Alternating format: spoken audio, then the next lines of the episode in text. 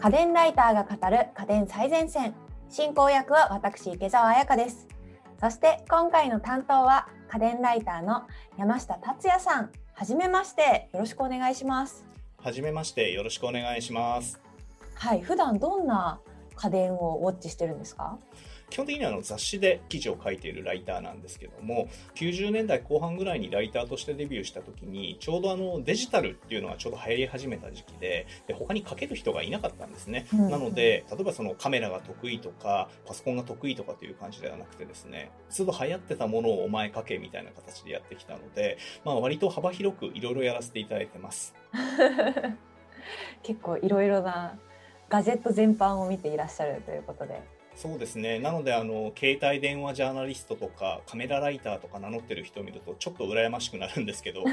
そこは幅広くデジタルグッズライターというふうに名乗らせてもらってます。ありがとうございます。今回も新型コロナ対策としてリモート収録でお送りします。初めましてなのにリモート収録です。ちょっと残念ですね。そうですね。私はなおパジャマでお送りしております。はい。さてさて今回のテーマは新生活におすすめのノートパソコン最前線ということですね。これとても気になるんですけどノートパソコンって今どんな感じなんですか？カメラとかを筆頭にですね、ほとんどのデジタルグッズが大打撃を受けている中、パソコンの売り上げは伸びていてですね、あの、2020年の出荷台数は最近では過去最高になるというですね、非常に需要が高まっているという状態になってます。へ何需要で伸びてるんですかね、これは？まあ、まさに今僕らがやってるこのリモートワーク的なことに使いたいということで買われてることが多いみたいですね。ああ、そうなんですね。そうなんだ。去年はアップルからも新しい M1 チップ搭載の MacBook Air とか MacBook Pro が発売されて話題になりましたよね。これのすごいところはですね、はい、CPU がガラッと変わってですね、まあ見た目は全く変わってないんですけど、中身が全く別のものに変わってしまったということなんですね。結構私も購入を検討したんですけど、こちら。私あのソフトウェアエンジニアしてるんですけど、いきなりこう普段仕事で使っている開発機にするといろいろ問題が起きやすいんじゃないかみたいな感じでちょっとひよって買わなかったんですが。まあ皆さんそう思っていて、まあアップルのやることだし、一番最初のやつはちょっとひどいもんなんじゃないのみたいなことを言われていたんですが、あの、蓋を開けてみたらですね、非常に出来が良くてですね、仲間内の間でもこんなの俺たちのアップルじゃないっていうふうに言うような人がいるぐらい完成度が高かったんですね。ただ、意外に思われるかもしれないですが、アップル実はこれまでもそういうあの、アーキテクチャの移行みたいなことを何度かやっていてですね、そこでノウハウを貯めていて、それが綺麗に活かされたんじゃないかなと言われていて、さすがにあのソフトウェアの開発とかではまだちょっと厳しいかもしれないんですけど、ワープロに使うとかですね、インターネットを見たいとかという用途であれば、もう大世代モデルなんですけど、今すぐ買っても問題がないぐらいの完成度になってると思います。そうですよね。なんか仕事で使うようなアプリがもし対応していれば、多分こっちでやった方が静かだしそうなんですよ。スマートフォンとかタブレット向けに使われているチップを乗っけているので、パフォーマンスが高い割にものすごく発熱が小さく抑えられていてですね、全然空冷ファンが回らないということで、実はそのプロのビデオカメラマンとかですね、もう使ってる人が現れ始めてるぐらいなんですよね。すごい、私も早く使いたいなと思っているんですけど、特にいろんなものの実行速度が速くなってるって聞いてるので、早く使いたいんですけど、ちょっと次かなって思ってます。そうですね。慎重な人は次がいいんじゃないかっていうふうに待ってるみたいですね。そうですね。まあでも普段ブラウザだけとかだったら本当に今買ってもいいんじゃないかなと個人的にも思ってます。そう思います。あの値段もそんなに高くないので軽い気持ちで買っても多分後悔することはないと思いますよ。あれですよね、インテル版よりも安いんですよね。そうですね。安いし、早いし、バッテリーは長持ちするし、本当にいいことずくめなので、これで Apple デビューというのもありなんじゃないかなと思います。うんうん、実は Apple 以外もかなりいろいろな変化がノート PC の世界であったようで、そのあたりのお話もお伺いできればなと思ってます。はい。ここ5年、まあ10年は経ってないんですけど、iPhone が出てきたあたりからですね、ノートパソコンを家に買わない人っていうのはとても増えてきていて、もういらないじゃんっていう人がとても増えてきていたんですね。で、まあ、そんな中、ノートパソコンの進化みたいなのも穏やかになってきていて、問題はないんだけど、別にあんま面白くないよねっていう製品がとても多かったんですよ。ところが、ここ1年、2年ぐらいからですかね、独自の個性みたいなのを持った面白いノートパソコンがどんどん登場してきていて、ちょっとノートパソコンこれから、まあ、コロナがあるなしに関係なく人気が出てくるんじゃないかっていうのを感じさせるような進化がたくさん起きてるんです。ぜひぜひそのあたりのお話、具体的な商品を交えながらお聞かせください。はい。まず紹介したいのがですね、先日発表されたばかりのバイオの新しいフラッグシップモデル、バイオ Z という製品になります。えっ、と、実は今、あの、試作機をお借りしてきたんですが、これがバイオ Z という製品なんです。見えますか？あ、見えます。すごく黒い字で、かなりフラットな背面になってて、おしゃれですね。そうですね。まあ、あの、見た目はおしゃれなモバイルノート PC という感じなんですが、これ、まあ、多分実際に見てもわからないと思うんですが、あの、全体がカーボンという素材で作られているフルカーボンボディというものですね。で、あの、カーボンが何がいいかというとですね、まあ、自転車とか、あとスペースシャトルとかにも使われていることでわかる通りですね、ものすごく軽くて強い素材なんですよ。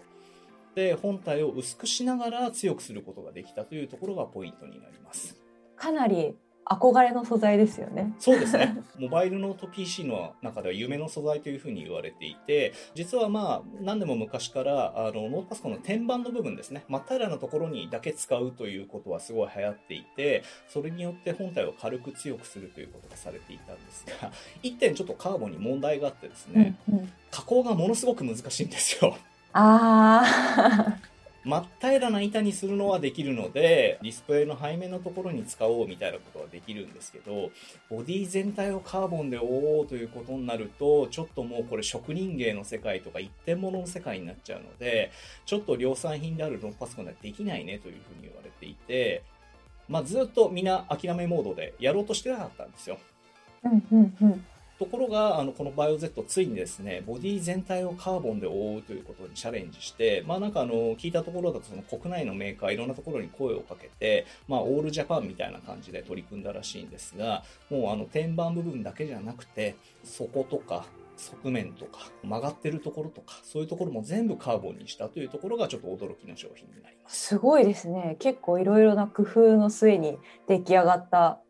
めちゃめちゃかっこいいボディだったんですね。そうなんですよ。で、そうすると、じゃあ何ができるのかというと、最初その話を聞いた時には、じゃあめちゃくちゃ軽くなるのかなというふうに思ったんですけど、実はその軽さは追求しなかったというところが今回新しいところになります。へ現状あの13インチから14インチぐらいのディスプレイを乗っけているモバイルノートパソコンで一番軽いのは富士通さんが出している 634g のものなんですが、バイオ Z は実は 900g 台でそこまで全然軽くないんですね。軽くしない代わりに何をやったかというと、熱対策をものすごく強化したんですよ。はいはい。池田さんご存知だと思うんですけど、CPU って使い続けてるとどんどん発熱していって、負荷かけすぎると、ものすごい勢いで空冷ファンが回るじゃないですか。はい、回りますね。うちのもよくウィンウィン。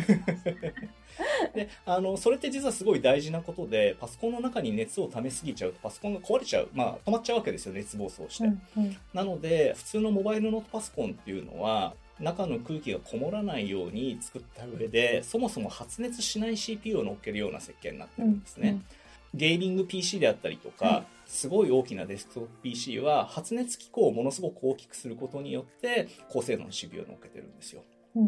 で今回バイオ Z はその何百グラムかカーボンによって浮いた空間と軽さを使ってものすごく大きな空冷ファンを2つ乗っける他にもなんかヒートパイプといって熱を外に流すための仕組み、大きいものを乗っけたりとかしてですね、14インチのスリムノート、こんなに薄いにもかかわらず、この中にゲーミング PC と同じぐらい高速な CPU を乗っけることができたんですね。へえ、すごいですね、それは。普通のノート PC ぐらいの薄さのところでかなり効率よく CPU を使えるような対策が施されているってことですね。そうなんですよ。でしかもバッテリーも大きなものを乗っけているので最大34時間モバイルできたりとかですねそういうところが強化されているマシンになります。34時間ってかなりロングライフですね。そうですね。あの、ゲーミング PC なんかも、まあ一応バッテリー乗っかってたりするんですけど、ゲーミングノート PC ですね。まあ数時間しか持たなかったりする中、ゲーミング PC 並みの CPU を乗っけていて、モバイルもできて、しかも長時間動くというのはすごい画期的なことなんじゃないのかなと思います。これ一般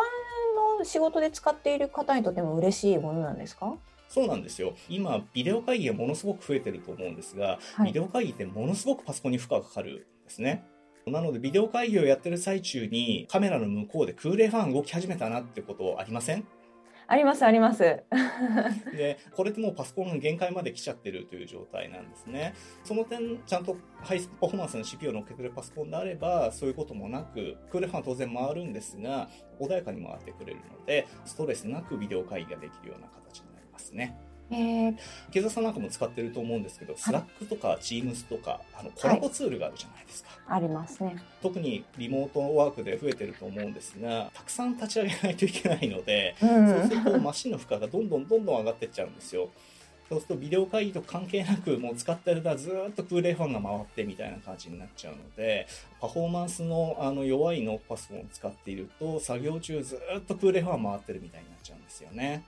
確かに私もあるソフトを立ち上げるといつも 空冷ファンが回るので、あこの PC にとっては限界が近づいてるんだなっていつも思ってます。でたまに落ちちゃうんですよね。あそういうこともありますね、うん、去年になってからノートパソコン何を購入すればいいのかって相談されることがすごい増えてるんですけどノートパソコン買うんだったらモバイルノートパソコンじゃなくてもう大きいパソコンまあいっそゲーミング PC 仕事に使ってもいいんじゃないみたいな進め方をさせてもらってるんですよで、まあちょっと見た目も、あの、割とかっこよくてですね、まあここにちょっと光るパーツが、光るというか金属のパーツがついていたりとかですね。そうですね、端に。なんか基本的に黒い筐体なんですけど、こう端々に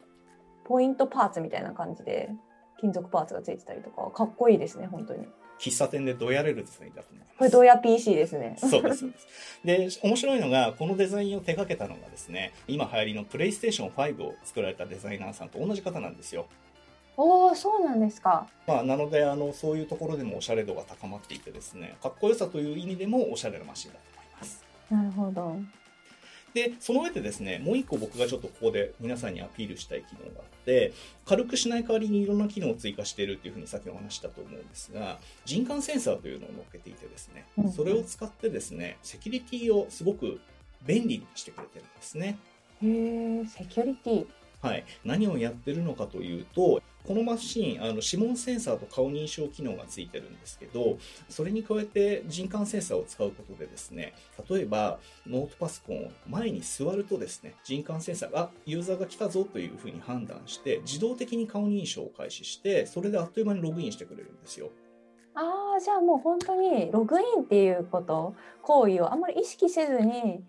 使えるし、セキュアってことなんですね。そうです、そうです。割とそういうなんか、パスワードを入力したりするのが面倒くさくて、セキュリティ家で使うからいいやって言って解除しちゃったりする人多かったりするんですけど、うん、便利にすることで、強固なセキュリティと使い勝手というのを両立させることができてるんですね。うんうんうんまあ、だから例えば、ちょっとトイレに行こうとか、ちょっと昼ご飯食べに行こうという時とかに、ノートパソコンの前からいなくなると、今度は人感センサーがいなくなったっていうのを感知してですね、自動的にロックをかけてくれるんですよ。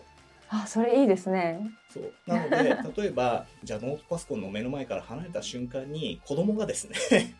お父さんいなくなったからパソコンちょっと触っちゃおうみたいな形になっていたずらしたりとかそういうことそうですよねよくアマゾンで変なもの買われたみたいなそうそうそう怒ってますもんねそういうことが起きないというのがセキュリティ的にはすごいいいですね。まあ、これはあの自宅で使う場合ですけど、会社とかでもそうで、ちょっと離席してる間にいじられてしまったりとか、そういうことがなくなったりするようになります。あとはその人感センサーの工夫で言うと、こういうビデオ会議の時とかにあると思うんですけど、画面はずっと見てるんだけど触ってないっていうことあるじゃないですか。うんうん、あります。そうするとスリープに入っちゃうんですよね。うんうんで、ところが人感センサーが乗っているので、ユーザーが目の前にいるということをバイオがずっと把握していてですね、その間スリープに入らないようにするとかですね。そういう工夫があったりするんですよ。うん、軽くて、速くて、バッテリーも持って、しかも便利に使えるというところで、すごいいいマシンなんじゃないのかなというふうに思ってます。まあ気になるところは価格帯なんですが、どれぐらいなんでしょうか？えっ、とですね、実はそのカーボンがですね、あの、加工しにくい問題の他にですね、ものすごく高いという、いや、そうですよね。わかります、わかります。はい、このバイオ、バイオ Z、あの、店頭で買うと一番安いモデルでも、なんと30万円台ということになっております。かっこよさゆえのやつですね。はい。ただですね、個人的にそれだけの価値はあると思いますので、家で快適に仕事をしたいんだっていう方にはですね、それだけのお金を出す価値があると思いますんで、まずちょっと触ってみていただきたいですね。いいマシンですよ。ぜひぜひ皆さんトライしてみてください。では次のこの春おすすめのノートパソコン、もう一機種ご紹介お願いします。はい。コロナ禍で起きたパソコン周りのですね、トレンドとしてはですね、2画面使いたいという人がものすごく増えているんですが、今回紹介するもう1個のマシン、全部クリオ 14UX482 という製品はですね、うん、ノートパソコンの形をしているんですけど、キーボードの上の部分にもう1個ディスプレイがついているという製品になります。ちょっとこれも実物はないんで画像で見ていただきたいんですが。はい。わかりました。いかがでしょう？おおお？なんかあのキーボードのところにが半分になっててその上部分が画面ですね。そうなんですよ。あのキーボードが普通のノートパソコンとかで下にずれて、うん、で上の空いた隙間のところが全部ディスプレイになってるんですよ。すごい。これは見たことがないデザインですね。そうですよね。池田さんちなみにパソコンでセカンドディスプレイってお使いになってますか？はい。LG のモニターにつないで普段は使ってます。どんな風に使ってます？えっと PC を自分のあの MacBook Pro を使ってるんですけど、MacBook Pro をディスプレイの横に置いて使ってます。例えばそのメインの画面では作業をして、左の画面では例えばメールソフトを立ち上げっぱなしにしてたりとか、さっき言ったコラボツールを立ち上げっぱなしにしたりみたいな感じですよね、きっと。そうですね。作業スペースがこのモニターになってて、サブディスプレイとして普段の PC の画面を使っているという感じで、例えばプログラム書くときは、このメインの画面でプログラム書くエディターを立ち上げて、サブ画面ではブラウザを立ち上げたりしてます。調べ物とか。はいはいはい。で、これって一回やっちゃうともう戻れないじゃないですか。そうですね。なかなかこれは便利ですもんね。やっぱり広い画面だとワークスペースが多くて作業しやすいですし。そうなんですよ。で、まあ、あの、コロナ禍で皆さん会社のノートパソコンを自宅に持って帰った後に、会社ではセカンドディスプレイも使えて、広く使えてたのに、自宅ではできないということで、実はね、ディスプレイもものすごく売れたそうなんですよ。ああ、そうですよね。やっぱりお家で作業するのに、いりますもんね。そうなんです。ただ、置き場の問題があるじゃないですか。はい。で、それで、まあ、あの、自宅でセカンドディスプレイを諦めてた方も、まあ、少なくなかったんですが、この製品だと、ノートパソコン普通の形、普通の大きさなんですけど、セカンドディスプレイを実現できるということで、ちょっと話題になってます。あなるほど。この下の部分にブラウザとかを用意させて、メインで作業するのはメインの画面ってことですかね。私だと、まあ多分 Teams とかですね、メーラーとかですね、うんうん、そういうのを置きっぱなしにしておいて、あ、誰かから連絡が来たみたいなのを下の画面で確認できるみたいなしたいですね。で、この製品実は2019年ぐらいからあった製品なんですけど、はい、その時にはですね、あの画面がもうちょっと暗かったりとかですね、ちょっと見にくかったんですよ。で、それが、あの、最新モデルではですね、写真をもう一回ちょっとよく見ていただきたいんですけど、はい、ディスプレイが持ち上がるようになってるんですね。あ、本当だ。ちゃんと、こう、チルト機能がついてる。そうなんです。で、これによって、さっき言ったそのビデオ会議の画面を表示しておくという使い方もより使いやすくなってですね、いよいよ2画面ディスプレイ、これを真似するような製品がどんどん出てきて流行るんじゃないかっていうふうに言われてますね。ああ、いいですね。実はあの、クラウドファンディングで、7画面ノート PC っていうのが出てきてたりとかしてですね。え ?7 画面想像ができないんですけど。ディスプレイをいっぱい折りたたんで画面の裏にしまっておくみたいな製品が出てきていてですね、本当にそんなのできるのか、ちょっと僕もこのクラウドファンディングどうなるかちょっと注目してるんですけど、これからはですね、モバイルのノートパソコンでも、セカンドディスプレイ、トリプルディスプレイできるようになっていくんじゃないかなと思ってます。これも一個の革命だと思ってます。確かに確かに。旅先でも PC で作業したいけど画面がなくてすごく効率が落ちるみたいなこと私もよくあるんですけどそういったことがなくなってくるともう本当に旅をしながら仕事ができるようになるんじゃないかなってすごくワクワクしますね。ただこの製品ですねまだあの海外発表されたばっかりで日本でいつ出るかが分かんないんですよ。えもしかしてお値段も謎ですか？ちょっと興味のある方はですね、ASUS さんのホームページを見てですね、ちょっと指折り数えて待っていただければなと思っております。はい、わかりました。他にも何か商品ありますか？はい、えっ、ー、と、ディスプレイ周りでもう1点紹介させてください。で、ちょっと紹介させていただきたいのが、えっ、ー、と、シンクパッド X1 フォールドというですね、レノボの製品になります。この製品が面白いのはですね、池田さん、あの、スマホで折りたたみスマホって、ご存知ですか？はいすごく憧れがあります。折りたたみスマホ、はい、あの画面を折りたためて持ち運ぶ時は小さくできて使う時は画面が大きくなるというやつなんですが。モバイルにも iPad にもなるみたいな。そうですそうです。タブレットにもなる。はい。それをですねノートパソコンでやっちゃおうというのがこのシンクパッド X1 フォルダます。へえ、画面がめっちゃ大きくなったり小さくなったりするってことですか？そうですね。まあ、なので、開いてる状態では13.3型のタブレット PC みたいに使えるんですが、うんうん、折りたたむことによってですね、上半分のモニターにして、下半分にですね、あのキーボードをかぶせられるようになってですね、そうするとあの10型クラスのノートパソコンぐらいになるんですよ。へえ、すごい。あ、本当に、本当に画面曲がってる。わかりやすいんですけど。あこの画面の上に？乗っけるんです。乗っけるんですね。はい。あの、付属でついてくる標準のものなんですけど、そうすると見た目わかんないじゃないですか。ちっちゃいノートパソコンって感じですよね。うんうんうん、これもしかしてですけど、はい、ごく大きい画面で使う時はこれガチャッと開いて、はい、でこの付属のキーボードをテーブルなんかで置いて使うんですかね。もちろん使います。それすごくないですか？そうなんですよ。このキーボードがですね、 ThinkPad ってキーボード使いやすいってめちゃくちゃ評判いいじゃないですか。はいはい。あの赤いポチがついてるやつ。そうですそうです。そのこだわりがきっちり生かされていてですね、すごい使いやすいんですね。これだけ売ってほしいってぐらいよくできてるんですけど。へ開いた状態では、ウェブサイトを見たり、PDF をチェックしたりとかして、ノート PC みたいな状態では、キーボードが使えるので、メールを書いたりとかですね、原稿を書いたりみたいなことに使える製品なんで、いろんな使い方ができます。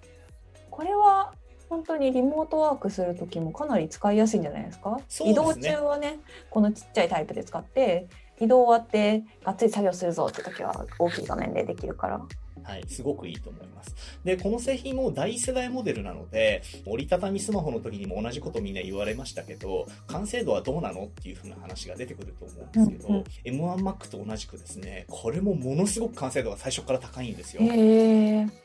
ThinkPad って実はあの、まあ、今、レノボで海外メーカーで、まあ、もともと IBM の製品なので、ずっと海外メーカー製品だと思われがちなんですけど、うんうん、実は ThinkPad のノートパソコンって、国内の大和研究所っていうチームがずっと作ってきてるんですね。はい、実はメイドインジャパン的なところがある製品なんですよ。で、そのチームの人たちが、この製品なんと5年もかけて取り組んでいたということで、もう実は第一世代って言っときながら、実はもう第何世代ぐらいの完成度になっちゃってるんですね。へえ。で、わかりやすいところではですね、あの、折りたたみディスプレイで心配になるのが、折りたたむところがシワになって、なんか気持ち悪いんじゃないのみたいな、見にくいんじゃないのっていうのがあると思うんですけど、そういうところももうきちんと解決されていて、本当にどこが折りたたみの線なのかわかんないぐらいの出来上がりになってます。折りたたみスマホってあの、画面がちょっと柔らかいっていう特徴があるんですけど、はい、この製品に関しては程よい硬さがあってタッチ操作もできるんですけど非常に快適ですよ。へ先ほどあのディスプレイを開いた状態でキーボードを別のところに置いてワイヤレスで使うって話されてたじゃないですか。はい、でその時に便利なスタンドが背面に組み込まれていてですね一見するとなんか革のカバーみたいな感じなんですけど、うん、端っこの部分が折りたたまれてですねスタンドになってあのタブレット部分を立てて使えるようになってるのですごく快適に使えます。すごいあちゃんとあの開いて使う時と閉じて使う時スムーズに切り替えできるような仕組みがもうすでに搭載されてるってことですよね。そうなんですね。第一世代なのに。第一世代なのに。はい、すごい。なので M1Mac もこのシンクパッド X1 フォールドも気になったらもう買っちゃって大丈夫です。こちら気になるのがやっぱりお値段かなって結構革新的な機種だと思うので、はい、高いんじゃないかなっていう。折りたたみスマホがものすごく高かったことでいろいろ言われたのをご存知だと思うんです、そうひよってます。この製品もやっぱりすごい値段でなんと直販サイトで35万円というふうになっております、はい、あでもでも思ったよりもあそうですか。結構高いもの多いじゃないですか。そうですね。それを考えるとむちゃむちゃ高いっていうわけでもないのかなそういう人にぜひ買っていただきたいなと。あの折りたたみスマホもそうだと思うんですけどまずはそういう方が買っていくことによってどんどん値段が下がっていくと思うのでぜひ池田さん買ってください。いや今回 今回紹介してくださった機種はどれもなんか挑戦的な機種で面白い機種ばっかりだったので皆さんぜひぜひご検討してください。私もねちょっと普段 Mac 使いなんですけど Windows も面白い機種たくさん出てるんだなと思って注目しております。はい。ここ数年やっぱノートパソコンあんま面白くないなっていうふうに思ってたんですね。実は私も原稿とかを書いていて、うん、なんですけどここに来て面白いなんかすごい興味深いときめく製品がいっぱい出てきたなと思っていや今本当に胸の高鳴りをすごく感じましたそうガジェット好き大喜びみたいなノートパソコンがいっぱい出てきているのでこのタイミングまあコロナを言い訳んですねうん、ぜひノートパソコン買い替えていただきたいですね。30万円ぐらい出しても大丈夫です。きっと取り返せますから。そうですね。仕事で毎日使うものですもんね。そうです。はい。今回はこの春新生活におすすめのノートパソコン最前線をお送りしてきました。家電最前線の番組ツイッターで今回紹介した商品の写真やリンクも載せているので、ぜひぜひフォローしてください。そしてここでプレゼントのお知らせです。3月のプレゼントは、シャープ67、リモートワークにもおすすめのイヤホンの回でご紹介したサウンドピーツのフルワイヤレスイヤホンソニックです。応募にはキーワードが必要です。今回のキーワードは花粉症です。応募はインターネットのフォームから。家電最前線の番組ツイッターまたは番組の概要欄をチェックしてみてください。締め切りは4月15日木曜日です。次回は家電ライターの倉本春さんが担当。男性向けプレゼント家電最前線をお送りします。お楽しみに。山下さんどうもありがとうございました。こちらこそありがとうございました。楽しかったです。楽しかったです。家電最前線は毎週月曜日に配信中。番組を聞き逃さないためにも各ポッドキャストアプリで番組の登録やフォローをお願いします。感想や取り上げてほしいテーマのリクエストもお寄せください。番組の概要欄にあるリンクや家電最前線の公式ツイッターからダイレクトメッセージやリツイートで送っていただけると嬉しいです